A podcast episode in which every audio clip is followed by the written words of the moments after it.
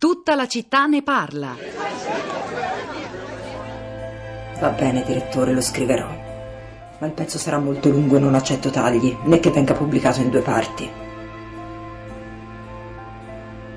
La rabbia e l'orgoglio.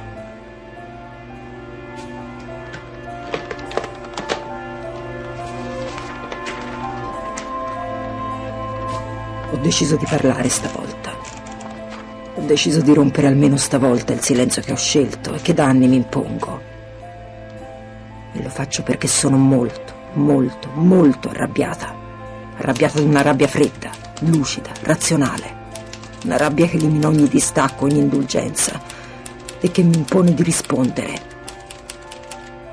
Qui è in atto una guerra di religione. Una guerra che chiamano Jihad guerra santa. Una guerra che mira alla scomparsa della nostra libertà e della nostra civiltà, all'annientamento del nostro modo di vivere e di morire, del nostro modo di pregare o non pregare, del nostro modo di mangiare, bere, vestirci e divertirci. Se non ci si oppone, se non si combatte, la jihad vincerà e distruggerà il mondo che bene o male siamo riusciti a costruire, a cambiare a migliorare.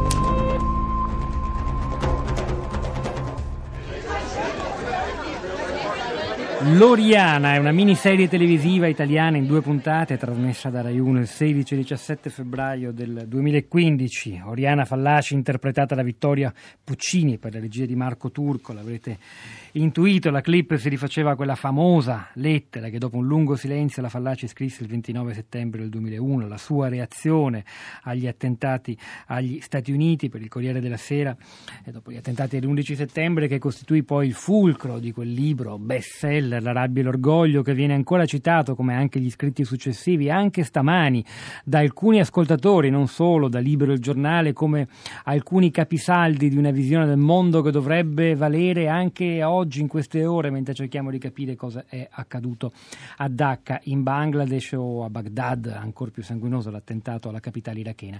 Io prima di dare la parola a Florinda Fiamma, Florinda intanto buongiorno. Buongiorno, eh, buongiorno a te che ci racconterà quel che è successo sui social network durante la puntata, devo dirvi che abbiamo analizzato poco il, il, i fatti tutti, eh, perché innanzitutto lo farà tra pochissimo Anna Mazzone, Radio Tremondo, avrà collegato, eh, credo proprio dal Bangladesh, eh, Raimondo Bultrini, e, e, poi perché abbiamo anche corredato la nostra trasmissione in diretta con la pubblicazione sulla città di rete3.blog.rai.it di alcune analisi molto, molto interessanti. Cito per esempio quella di Francesca Manenti, un'analista del Centro Studi Internazionali su formiche.net, ISIS Al-Qaeda, ecco la mappa dei terroristi islamici in Bangladesh, davvero vale la pena di leggere perché si capiscono molte, molte cose cose. Segnalo anche l'analisi altrettanto interessante del politologo Massimiliano Pararari sulla stampa a proposito della scelta, della strategia degli carnefici di Dhaka, che non sono studenti poveri di madrasse, ma giovani di famiglie bene, questo l'abbiamo detto, ma ricordiamolo, e a proprio agio con i social network, di pubblicare prontamente i filmati, le immagini del loro abominio, la pornografia dell'orrore per aumentare le reclute. Questo è il titolo dell'articolo di Panarari che ritrovate sulla nostra rassegna stampa online pubblicata sulla città di radio.blog.com www.rai.it anche da te, soprattutto da te Florinda Fiamma, che intanto però esatto. guardavi come Guardavo commentavano i social network, gli ascoltatori. Al, mm. Esattamente Pietro, eh, su, su, Twitter un giorno di lutto in molti, eh, anche da mh, mm, fonti governative, giornalisti, eh, parlano appunto del lutto e della disperazione per, per Dhaka e per i nostri concittadini, ma vorrei collegarmi un po' alla clip che abbiamo appena ascoltato sulla fal- Fallaci eh, perché c'è un uh, duro giudizio proprio sulla Fallaci, sulla rabbia e l'orgoglio, e, um, che ci dà un nostro ascoltatore su Facebook, Bruno. Bruno ci scrive: I toni di Feltri sono in linea con le infantili semplificazioni storico-culturali della Fallaci, quindi dà un giudizio veramente molto duro. La religione c'entra, ma questa non è una guerra di religione. Sul fatto che ci sia uno scontro di civiltà si potrebbe discutere a lungo. Farei notare però che l'appartenenza dei terroristi di Dacca all'alta borghesia eh, non è certo una novità nella storia, ma in questo caso potrebbe provare provare casomai che siamo di fronte a una feroce lotta di potere tra l'elite nei paesi ed egemonia islamica. Del resto anche Osama Bin Laden apparteneva a una famiglia con formidabili interessi finanziari. Questa è la teoria di Bruno. Invece Spartaco si riferisce alle parole di Sherazade Osman e scrive capisco la, la signora iraniana che se si generalizza è finita, però la cosa deve essere reciproca. Non solo eh, dobbiamo essere noi a fare lo sforzo di capire e mantenere i nervi saldi, ma anche l'altra parte, soprattutto se si viene in paesi di cultura diversa e talvolta opposta e magari si pretende di stravolgerne i fondamenti, come già si vede in varie parti d'Europa. Cosa succederà tra una manciata di decenni? E poi volevo leggervi il commento di Vinni che scrive islamici sunniti al 90% sono anche i senegalesi che però sono tutt'altro che aggressivi ed estremisti. Anzi sono schierati apertamente e senza mezzi termini contro il terrorismo chiamato islamico. Sono tra noi e sono persone straordinarie e pacifiche. Bastardi islamici ha offeso anche loro. Se solo pensiamo alla deportazione degli schiavi del colonialismo le popolazioni africane e medio orientali avrebbero buone ragioni eh, anche per radere al suolo tutto l'Occidente.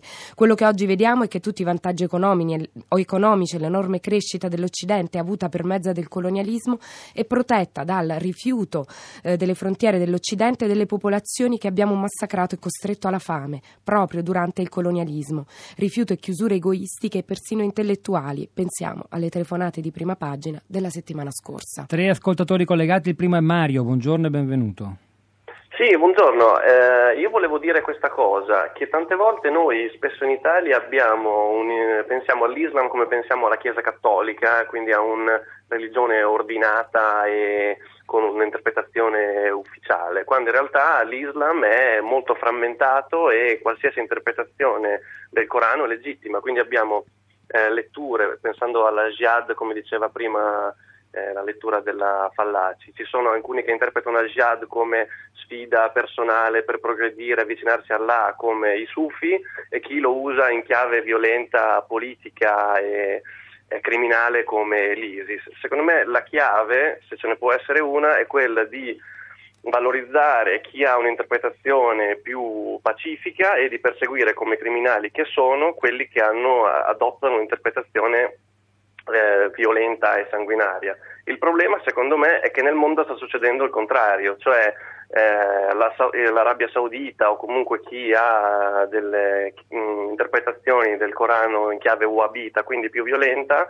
sono quelli che nel mondo hanno più soldi e riescono a esportare un modello di Islam violento. Concludo dicendo che quest'estate ero in, in, Kosovo e mi sono accorto che c'erano le famiglie kosovare musulmane dove magari la madre o la vecchietta era diciamo, vestita quasi da occidentale, mentre c'erano queste giovani ragazze completamente diciamo, velate con un, eh, col burka eccetera e vedevo che in mezzo a questi paesini in macerie o comunque in uh, città messe non bene c'erano questi centri studi islamici o eh, questi edifici mh, finanziati con la bandiera degli Emirati Arabi piuttosto che l'Arabia Saudita che erano dei centri di ricerca e studio dell'Islam. Io penso che questo elemento qui è da considerare. Una radicalizzazione crescente delle generazioni nuove, spesso anche in chiave oppositiva a quella dei genitori, dei nonni, di chi li ha preceduti.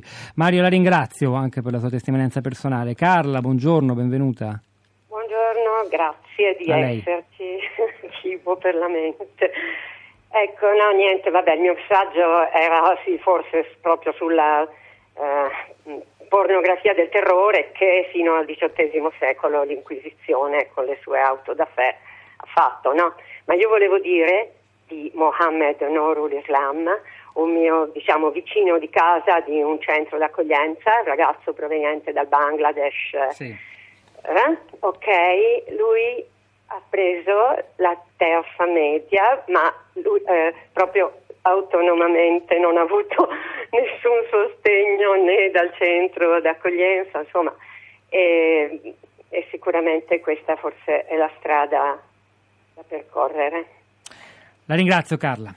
Florinda. Ci spostiamo su Twitter. Roberto ci scrive: Lavoriamo per capire chi manovra queste persone e perché, e usiamo armi della politica, dell'economia e degli eserciti. E invece polemico Gianluca, sunniti e sciiti si odiano dalla notte dei tempi per opposte visioni religiose e qua l'Occidente sporco e cattivo non c'entra. E invece. Um, c'è sempre su Facebook Carlo che ci ha scritto io non metto in relazione il terrorismo con lo sfruttamento, ma il sistema economico con la leggerezza del mondo occidentale, l'assoluta spudoratezza con cui si autoassolve. Quasi tutto ciò che accade è in qualche modo riconducibile a questo cinismo, la crescita economica a carico dei diritti umani e ambientali non ha giustificazioni sotto il profilo etico ed è la guerra, la sua industria, ad essere inconciliabile con un'economia di pace e di diritti. Oh, segnalo solo un messaggio critico con l'idea che in fondo forse è apparsa anche come una velata proposta fatta al Presidente della Comunità Islamica di Venezia di provare a impegnarsi a organizzare una manifestazione un po' più grande. E chi dice perché mai i musulmani dovrebbero organizzare una protesta contro l'Islam, eh, non era questa l'idea però, quando è evidente che non c'entrano nulla con i terroristi eh, ma sono le vittime del razzismo dilagante, mandate in piazza i razzisti a scusarsi della loro eh, ignoranza. Vabbè, io forse ci sarebbe qualcosa da ridire su questo messaggio messaggio perché è chiaro nessuno voleva né, né, immaginare una manifestazione contro l'Islam né tantomeno eh, attribuire alcuna responsabilità. Ci sembrava, e ci sembrava anche che fosse d'accordo con noi Mohammed Amin al-Akhdab, che valesse la pena provare di lanciare un messaggio forte, anche solo per mettere a tacere ogni possibile identificazione di Islam e violenza e terrore sul nostro paese in primo luogo. E c'è anche Marco collegato con noi. Marco, ecco, buongiorno. Eccomi, buongiorno, buongiorno a voi, buongiorno a tutti. A lei la, la, mia testimonianza è molto semplice, più che altro una testimonianza affettiva di, di, di, un insegnante di scuola dell'infanzia per cui i bambini che non vanno alla scuola elementare. Dopo gli attentati di Parigi nessuno ha stigmatizzato nessuno, semplicemente questi genitori, la mamma una signora proprio visibilmente araba col velo e il papà un signore magro, taciturno, e venivano a scuola a testa bassa, silenziosi, nessuno gli diceva niente, semplicemente venivano così. Ad un certo punto hanno sentito l'esigenza di andare dalla dirigente e dirle semplicemente ma noi siamo buoni. Questo non ho commenti. Mi, mi, no, no, basta mi, questa testimonianza. Forse viene da pensare quella persona, quel padre, quel genitore aveva anche lui paura ed è contro questa paura, come ha detto Sherazad Ushman, che bisogna, che bisogna combattere innanzitutto con gli strumenti della conoscenza e della cultura. Almeno noi questo possiamo fare. Florinda. Chiudo con un tweet di Cafasso Vitale. È stato ucciso anche un musulmano per aver rifiutato di abbandonare le sue amiche. Cultura e non religione. Allora, come vi dicevo, ora Anna Mazzone a Radio Tremondo affronterà analiticamente quel che è successo a, Bag, a Dhaka in Bangladesh, le cause, i fattori, le spiegazioni possibili eh, dal punto di vista politico innanzitutto. Noi ci salutiamo ma continuiamo a lavorare sulla città di relote.blog.rai.it. Pietro Re Soldà e Florinda Fiamma a questi microfoni, Tommaso Margiotta alla parte tecnica, Diego Marras stamani alla regia, Flo- e Cristina Faloci, la nostra curatrice Cristiana Castellotti che vi salutano e beh, ci risentiamo domattina alle 10.